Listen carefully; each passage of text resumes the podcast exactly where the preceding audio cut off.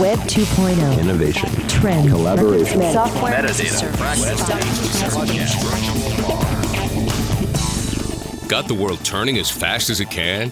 Hear how technology can help, legally speaking, with two of the top legal technology experts, authors, and lawyers, Dennis Kennedy and Tom Mighell. Welcome to the Kennedy Mighell Report here on the Legal Talk Network.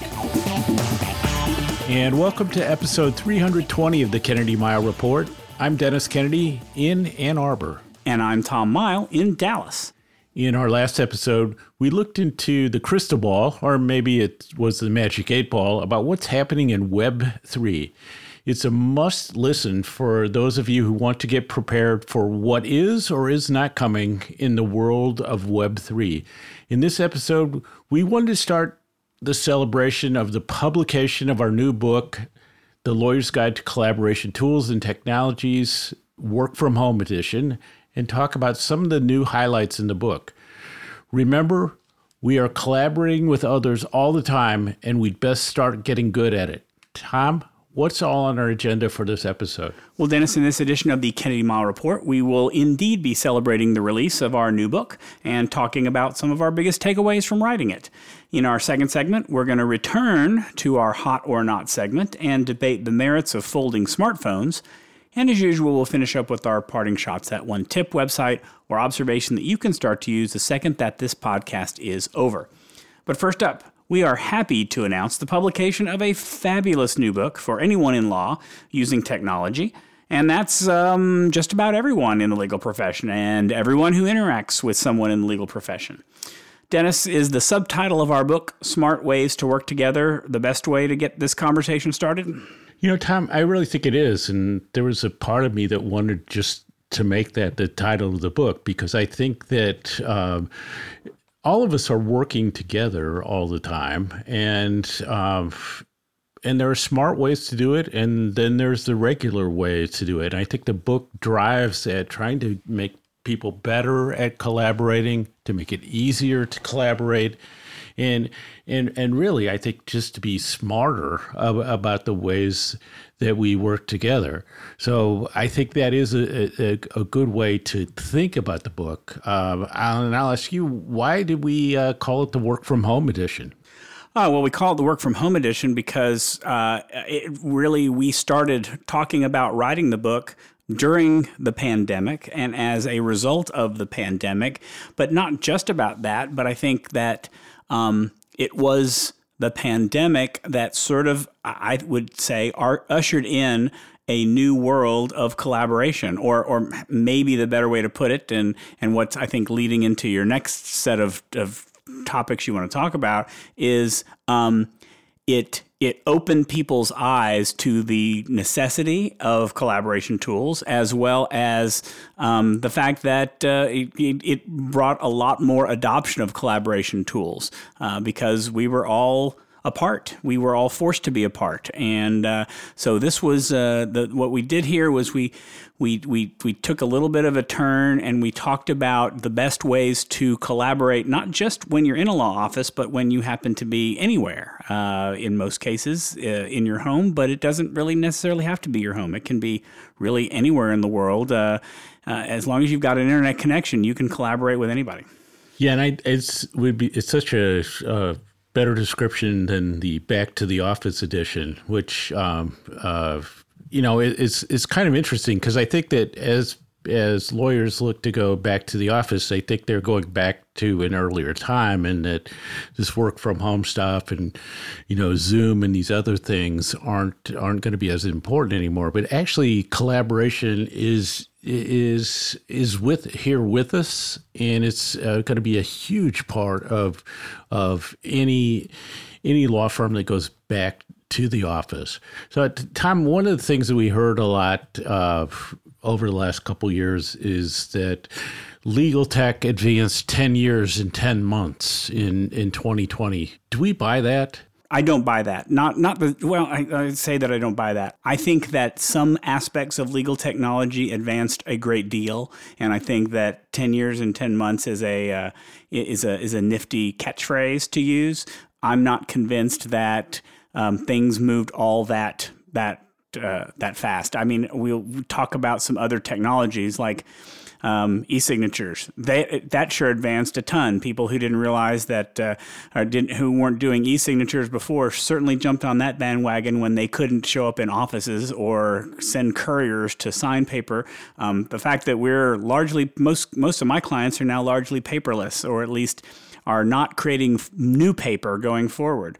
Um, I prefer um, I prefer a better catchphrase, um, which was, I believe, attributed to Winston Churchill, which, and I'm I think I'm paraphrasing, never let a good crisis go to waste. And what I like about uh, the, the the last two years, as as heartbreaking as it may have been for some, as depressing as it may have been for some, Many lawyers did not let the pandemic go to waste in terms of adopting and looking at the right technologies, some by necessity, some willingly. Um, and a lot of, I think, advancements were made in um, working remotely, um, finding ways to work with people, even though you couldn't be in an office together. I would say that um, for those of you who did not catch up quite as fast, there is still time. And so uh, I, I, think that there were a lot of people who did not let the crisis go to waste, and that I think was kudos to them. And I think that has resulted in um, a lot of advances, maybe not 10, 10 years and 10 months, but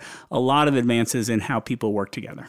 Yeah, I think it's there's a widespread distribution. So I I think that um, you know, the 10 years and 10 months is catchy. You know, my phrase that on average legal tech advanced two and a half years in the last two and a half years is not a catchy phrase. But so I, I think we saw uh, there were some uh, pockets where you saw things uh, move forward rapidly, some areas where things didn't move at all, uh, where you might have expected. But I think over overall, there was some movement forward, but I don't think we saw the big, big change that uh, um, you might have expected uh, early on in, in the pandemic. We're lawyers, I, after all.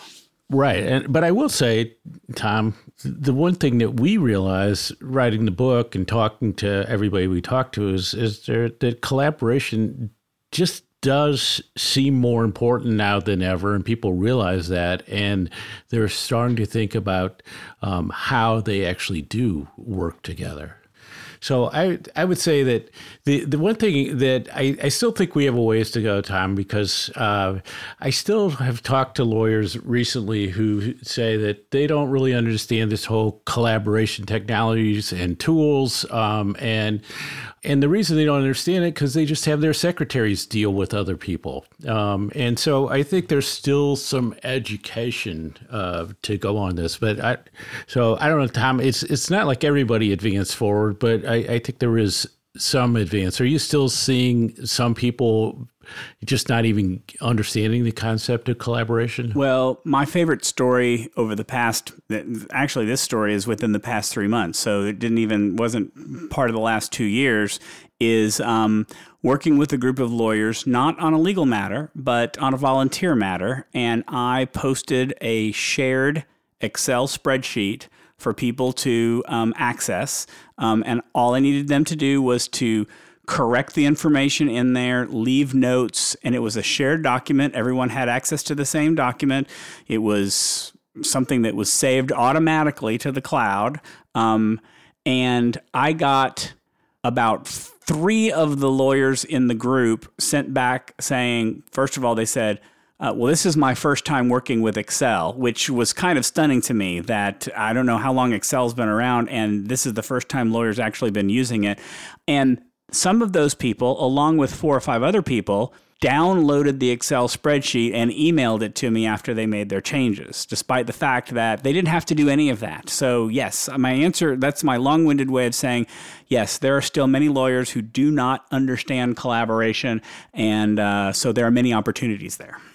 And so the book is for them. It's for people who are uh, consider themselves sort of you know average at collaboration, and uh, and there's plenty of stuff for the people who think they're really good at collaboration. We're gonna we're gonna make them think uh, and and show them some other things that they can do. So Tom, we wanted to uh, spend some time on this podcast, kind of talking about our sort of the things that we felt were new or the observations that we had that we really saw as as the highlights that we took from when we wrote the book. And um, I'm going to start that off by by saying I. I just have the insight that the collaboration technology decisions are actually a lot easier now than they've ever been, in my opinion. Um, but I think the culture and the priorities are actually harder uh, to address than they ever have. So, simple example, I think that most law firms these days have Microsoft 365. I think that gets you maybe 90% of what you need with the with the collaboration platform and to do a lot of the things you need in a way that you can work with clients and others pretty easy. And so just making that choice kind of gets you pretty well into the game. Um, I think that we're in this. I, I, sort of joked around about the back to the office thing, but there is a huge emphasis on back to the office, and that does have impact on whether people are saying like, "Oh, these tools that you were using and you got used to, and Zoom and stuff like that." Maybe we're not going to support those as as well uh, because you should be back in the office. So that's a cultural thing, and then and then trying to figure out what your priorities are. You know, is it efficiency? Is it uh, you, you, know uh, profitability? Is it uh, uh, client, you know, client focus? All these different things, and that's where I think that uh, what I like about our book is the forms and the templates, including a, a client uh, survey that we put in the book. I hate to use the term, uh, you know, is more than worth the price of the book, but but in a way it is because I think that a big part of the book is helping people think through what they need to do on collaboration to and to make those choices. Tom, how about you as as your first highlight? Uh, so my first highlight was that I think that uh, the single biggest collaboration change we've seen over the last two years was learning how to meet with each other when you couldn't meet in person and or how to communicate without meeting with each other. I think those are two of the biggest I think trends or movements, things that we saw a lot. You know, this is the time in the past two years that the word Zoom became both a noun and a verb. Um, it is part of everyone's. I've got a Zoom meeting today. Not anything about I've got a video meeting. I have a Zoom meeting. It's like Kleenex. Um, uh, Microsoft Teams usage grew at an exponential rate because companies, law firms already had Microsoft 365. It was easy to adapt to that type of tool. Virtual backgrounds became the new office decoration. That was a new thing. You're on mute or can everybody see my screen became new meeting catchphrases that we probably didn't have before. But now I think many people prefer to meet virtually rather than in person 100% of the time. Um, it's more convenient. We are slowly adjusting to the problems inherent in online meetings. I think that's slowly, but I think it's safe to say that we aren't going back to all the time in person meetings ever again. I mean, there might be a priority on bringing people back to the office, but I think that many people are still saying there is, it, it, instead of, even though they might be bringing people back to the office, we're still going to meet with clients virtually. We may not travel to their town anymore to do it. it there is less hesitancy to um, to meet virtually than there was before. It just wasn't something lawyers thought about before. Um, on the other hand, I think that we're going to start seeing more use of being able to communicate without meeting with each other. I think that that we've I've seen so many people talk about you know this meeting could have been an email and these meetings are terrible and um, I, I, I granted there are lots of bad meetings but um, one of the ways that people are dealing with it is in the area, and we've talked about this on the podcast before, the area of what we call asynchronous communication, which is finding new ways to communicate with people. And instead of, you know, having a meeting, it's posting a five minute audio file or a video to say, here's here are the things that I w- uh, wanted to talk about in this meeting. Y'all can review this on your own time and catch and get the information. Or um, instead of calling and having a meeting to t- discuss things, then uh, recording small voice messages to go back and forth and have a discussion about things. Um, having a conversation on your time rather than having to find a time that everybody is available to do it, I think, is where we are starting to see the notions of meetings go. And I think that's a very interesting trend. I think it's more outside the legal community than it is inside right now. I'll be interested to see if it actually gets there in the next couple of years. Dennis, what are you uh, for your second highlight? Well, I my second one is is the word I sort of coined that you you don't like so much. Uh, I don't. I don't like this. No.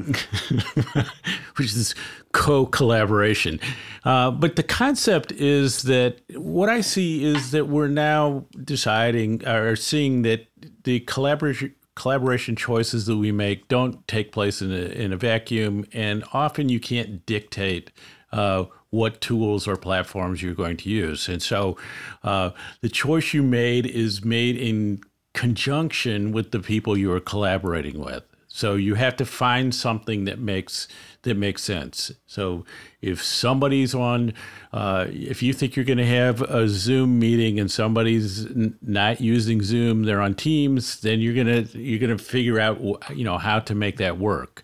And so uh, you you need to have this flexibility. You need to understand what's going on on the other side.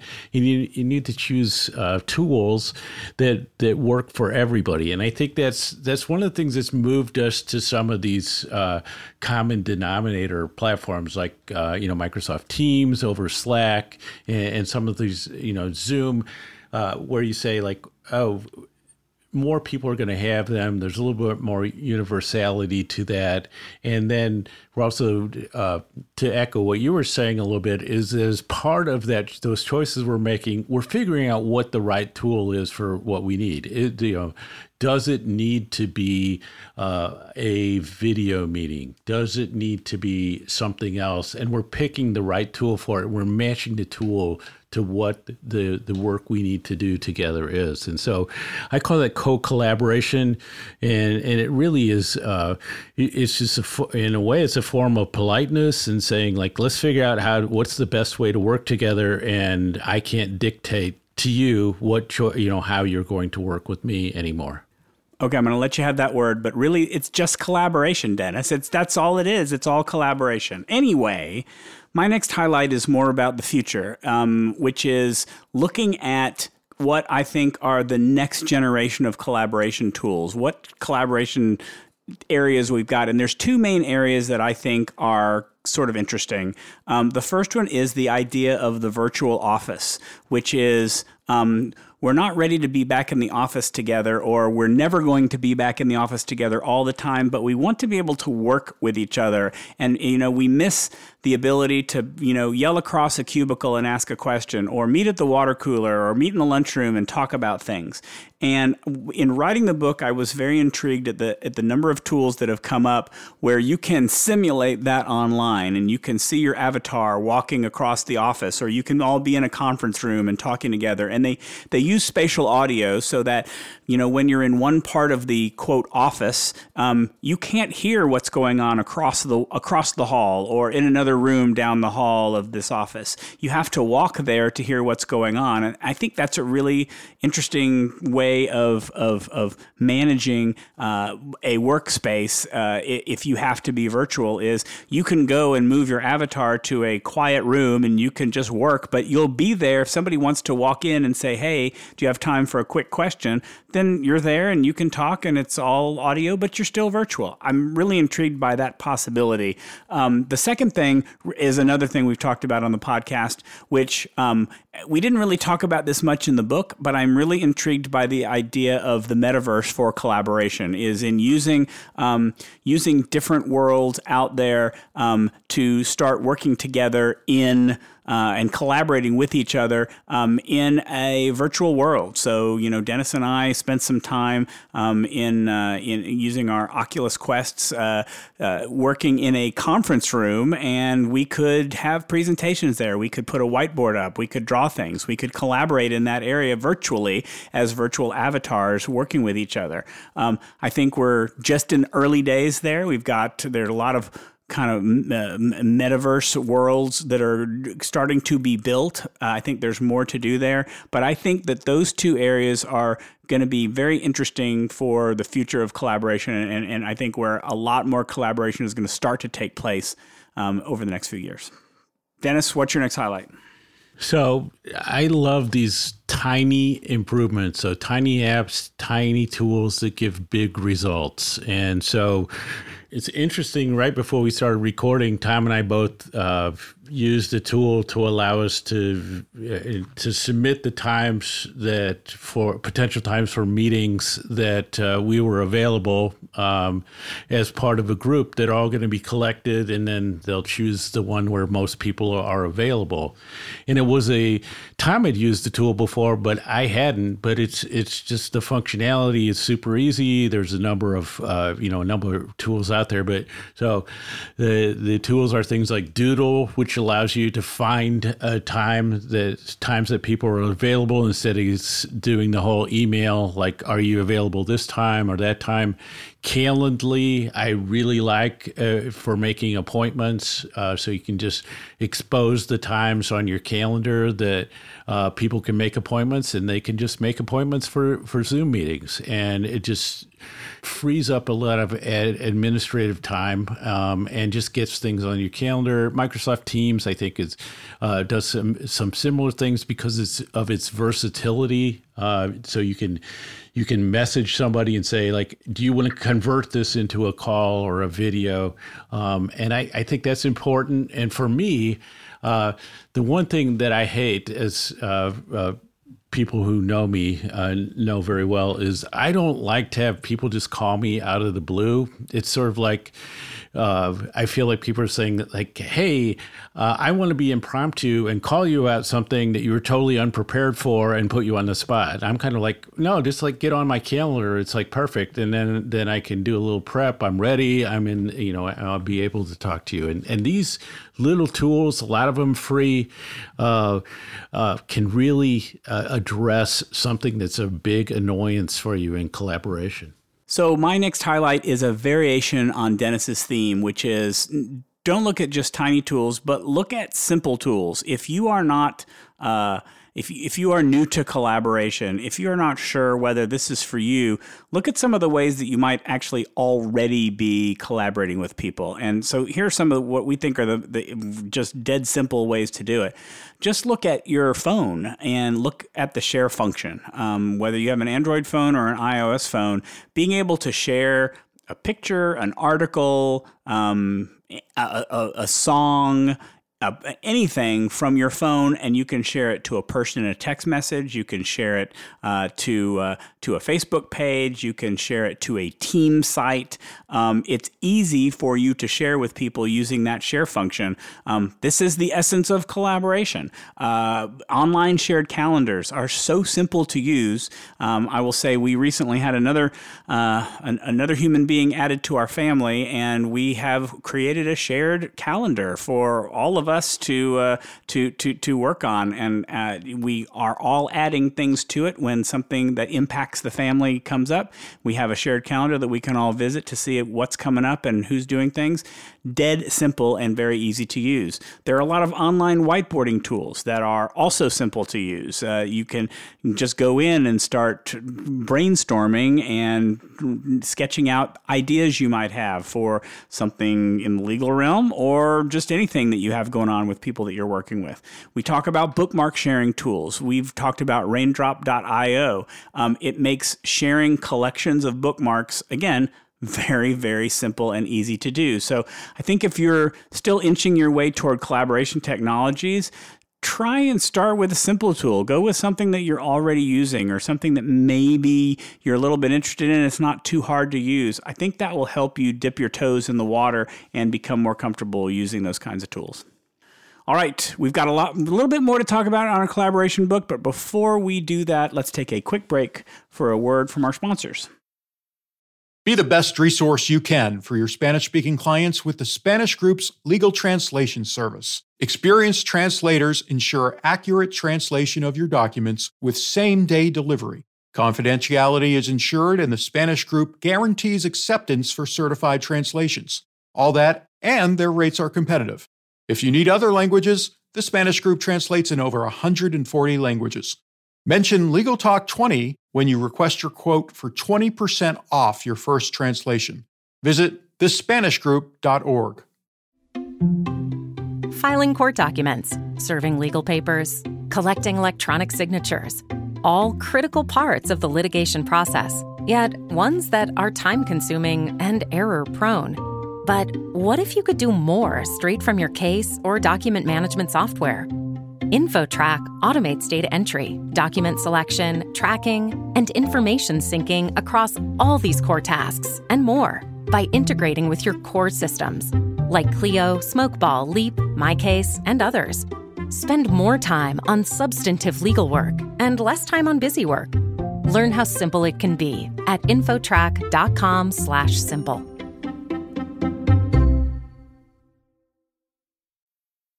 And we are back. Tom, do you have one more highlight for us? Yes, my my last highlight is also about the future, and it is whatever you come up with. We think that you should find a way to uh, future proof your collaboration strategy. Um, you want to adopt practices that will stand the test of time. So you're not always having to look at the latest new thing and switch over and do something completely new because um, you didn't think it through the first time. So here are a couple of things to think about when you're future proofing your strategy. One, the cloud is no longer an option. The cloud is the essence of collaboration because it is a place where you can share things and everyone can get to them. So get your heads in the cloud and start to think about using that as part of uh, as part of any collaboration strategy. As Dennis mentioned before, platforms offer consistency. Um, if you have a platform like Microsoft 365, like Slack, or something like that, um, you have a consistent way to collaborate with people, and the platform becomes, um, you know, a much more uh, stable, consistent thing to use over time. To the extent you can, standardize internal and external collaboration. The way that you collaborate internally with your coworkers should mirror to a great extent how you collaborate with people externally. Obviously, there's going to be some differences because some clients will want to collaborate in different ways. But the more that you can standardize these, the easier it will become to stand stand the test of time. And then, really, in all of this, um, don't let perfect be the enemy of the good. I mean, a good enough strategy is always going to beat a perfect strategy that you never get off the ground, that you never implement. So um, just get in there and, and, and develop something and don't try to make it perfect because that will rarely, if ever, happen. Dennis, what about you? You know, that's my slogan for this year. Good enough is good enough for now. Uh, so my my last highlight is uh, looking to the adjacent professions. Um, so if we look at what happened in the healthcare profession uh, during the time of COVID so far, that we see patient portals, we see video doctor appointments, we see a lot happening. And I, if if you would have had me predict in 2020, I would say that uh, the client portals would become almost ubiquitous, but they really haven't um, in legal, whereas in medical, they really have. And so I think that it's important for the legal profession to look to those adjacent prof- professions, whether it's healthcare, accounting, insurance, you know, uh, you can consulting the the whole group and see see what's going on there and say, does that make sense? When I have the inter, you know, and say ask when I have the interaction with these other professionals, uh, what is it about that experience that I like, and and why am I not doing that? And one of the big ones I, I think that you you get in these other professions is just being able to pay online by credit card, which is still all too rare in, in the legal profession. So, Tom, let's go to rec- some recommendations. So, uh, you've given some already, but what are we recommending that, uh, you know, if you read the book, what are the recommendations you're going to get that, that people do these days? Well, my recommendations are really simple, and I'm just going to hit a couple since we're running out of time in this segment. Dennis has sort of mentioned this before, but talk to your clients. How do they collaborate these days? Do they have a preferred method of collaborating with you? There is nothing worse than forcing a collaboration strategy on a client who doesn't want to work that way. Um, you know, the challenge there is to not wind up having 25 different ways of collaborating with people, although you may do that. Part of one of our things that we talk about is find a way to be agile and be versatile and be familiar in Teams and Zoom both if you need to be. Um, we we think that's a good idea. But it really, um, you you stand a better chance of good relations with your clients if you at least try to understand how they prefer to communicate and collaborate with you. Um, that will help out your strategy. Um, I think that um, the idea of small experiments, especially if you're not used to doing this, especially if you haven't really gotten in the habit of using collaboration tools, um, you know, most of the tools in this book are free to use. They're free to try, or they are well worth the investment. So, uh, you know, try them out before jumping in, and you know, don't jump in unless you've had a chance to try it out. Don't put all of your eggs on a tool that you can't give a test drive to and see if uh, if if if it doesn't work for you because there's really nothing worse than purchasing it and finding out that it doesn't meet your goals Although there are things to be said about failing. If you fail, then just figure it out and move on. The, the problem with failure is it can become expensive over time. So having a well thought out strategy ahead of time does help with that. Um, we also think buying the book is a good idea. So that would be another recommendation that we would have for you here. Dennis, any recommendations you've got to take us out uh, of this segment? Yeah, so I have three of them. So one is I I really want to emphasize that you should not go backwards. Don't allow yourself to slip backwards with this sort of back to the office, back to the normal, back to the old ways thing. We really did make some advances, and the people that you work with and your clients really appreciate some of those things. So resist the urge to go backward. I think the second thing is to consider what you already have because there's more and more collaboration features built into the into the programs and the software you use, especially the cloud tools. And I would actually take the time to sit down and go, Uh, let's look at every tech tool that we use and list the collaboration benefits of it and what are their deficiencies and and make that part of what you want to address over the next year. So how can we improve those things? How can we get rid of the deficiencies? How can we make better use of the benefits that we have? And the last one is that i think as you look at technology strategy and planning collaboration has to be a core of that. I sometimes see uh, people saying they want contract lifecycle management and what should they buy, what programs should they buy, you know, what features, that sort of thing. I'm like, they, and nobody ever lists like how easy is is it for somebody to work with me using these tools. So how can I collaborate through them? And so I think that you know, saying one of the things I look at, and we give you some forms and templates to help you with this, is how do I make collaboration part of my technology and uh, strategy and planning? And Tom, uh, I'll turn it over to you for final thoughts, and maybe you can let people know how to buy the book. Well, so we're going to put a link in the show notes. Uh, you can buy the book right now at the American Bar Association bookstore. Um, if you're listening to this in August, it may still be on pre order, but we expect the book to be published by the end of the month and will be making its way to you very shortly. So uh, please, uh, please order early and order often. And uh, with that, I think we've done enough of an ad for our book, so let's move on. Uh, let's move on to our second segment. But before we do that, let's take a quick break for a message from our sponsors. Delegate out those tasks that take up your time. Staffy can help you with your legal, administrative, marketing, and even client facing workload. Hiring Staffy's top notch bilingual virtual staff means Staffy does the recruiting, hiring, and training for you.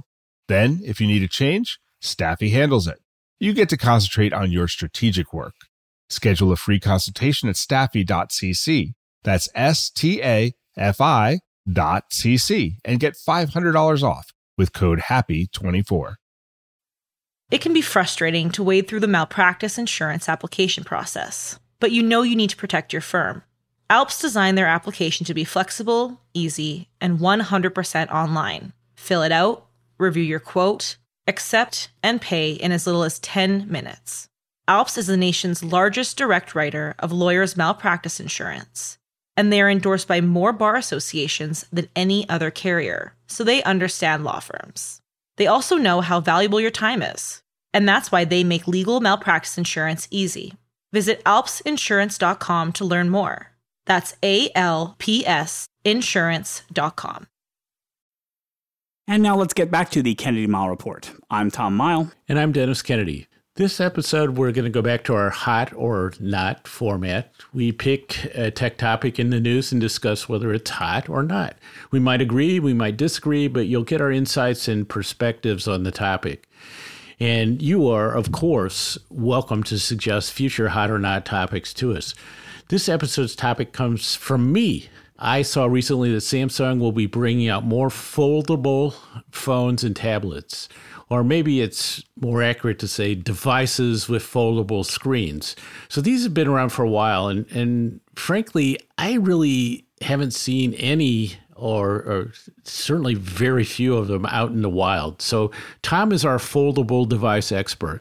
Tom, are foldable devices now going to become hot or not?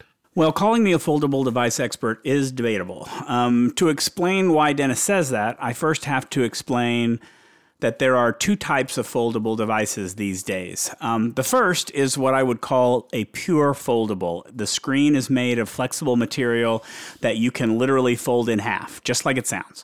Early versions of these kinds of phones, the material that they were made of started to show signs of wear with age. The more you folded it, it would start to show a crease in the middle. And having a phone with a crease in the middle just felt cheap and not great. But these phones were not cheap; they're expensive. Now newer versions are getting better with their materials. This is this is less of an issue, but that's sort of how I have viewed the pure foldable market. The other kind uses hinges to hold the phone together. So the screen itself doesn't fold. Instead, it's like two screens that are connected by a hinge that fold together. Um, no annoying crease, but it's been replaced by what may be an annoying gap in between the two displays. I owned a Microsoft Duo for a minute. Um, it was a hinge foldable. Uh, Microsoft got the hinges right, but not a lot else. Um, in the end, it wasn't the right form factor to me. It didn't really feel like a phone. It felt like a little mini tablet, um, and it didn't have a, sp- a space in my devices area. Um, but the idea of the foldable phone is still intriguing, right? I mean, phones are good, tablets are good. So let's build a phone that unfolds into a tablet. Best of both worlds, right?